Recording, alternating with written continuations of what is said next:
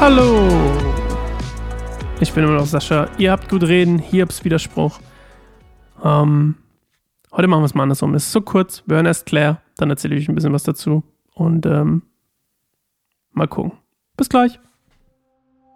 Da sagte Hiob, wie oft habe ich das schon gehört? Ihr seid alle wirklich schlechte Tröster. Haben die windigen Reden nun ein Ende? Was reizt dich so, dass du mir derart widersprechen musst? Wenn ihr an meiner Stelle wärt, könnte ich daherreden wie ihr.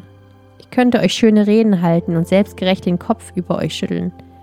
Stattdessen würde ich aber versuchen, euch Mut zuzusprechen und würde mit Trost nicht sparen. Doch meine eigenen Worte können meinen Schmerz nicht lindern. Und wenn ich schweige, hilft mir das auch nicht weiter.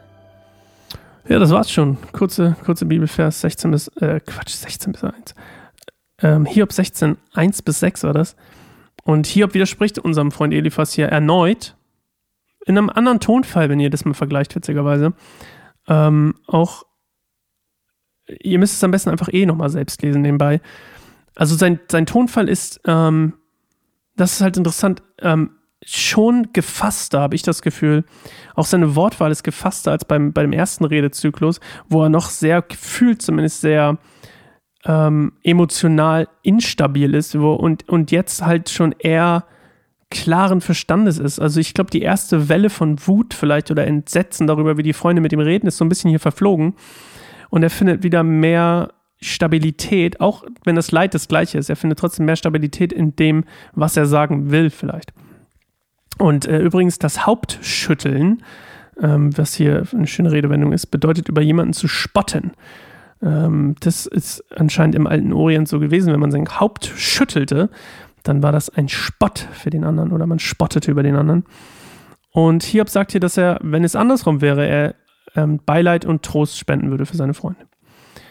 Und ähm, ja, aber auch wieder, ne, schwingt mit am Ende nochmal dieses Ich aus mir heraus, Gott ist so allmächtig, ich aus mir heraus, ich brauche Gott. Was übrigens auch eine von den Lehren ist aus diesem, ähm, aus, dieser, aus diesem Buch, ist, dass wir Gott brauchen und wir ihm vertrauen müssen, um ein gutes Leben zu führen. Und jetzt ist natürlich gut für jeden anders. Also ich meine, manche finden es total toll, sich irgendwie irdische Besitztümer, irdischen Reichtum anzuhäufen. Ich stehe da halt einfach nicht so drauf.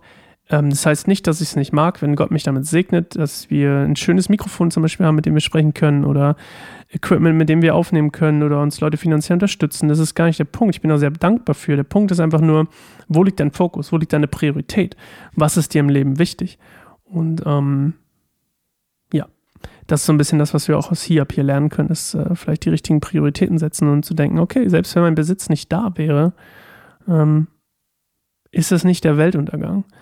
Und ähm, wir haben ja auch ne, ganz am Anfang gehört, Hiob, als nur sein Besitz und seine Kinder gestorben sind, hat er, ist er nicht klagend vor Gott gekommen, sondern in, in Anbetung und Ehrfurcht. Und hat sogar gesagt, hey, wie kann ich das Gute von Gott nehmen und nicht das Schlechte?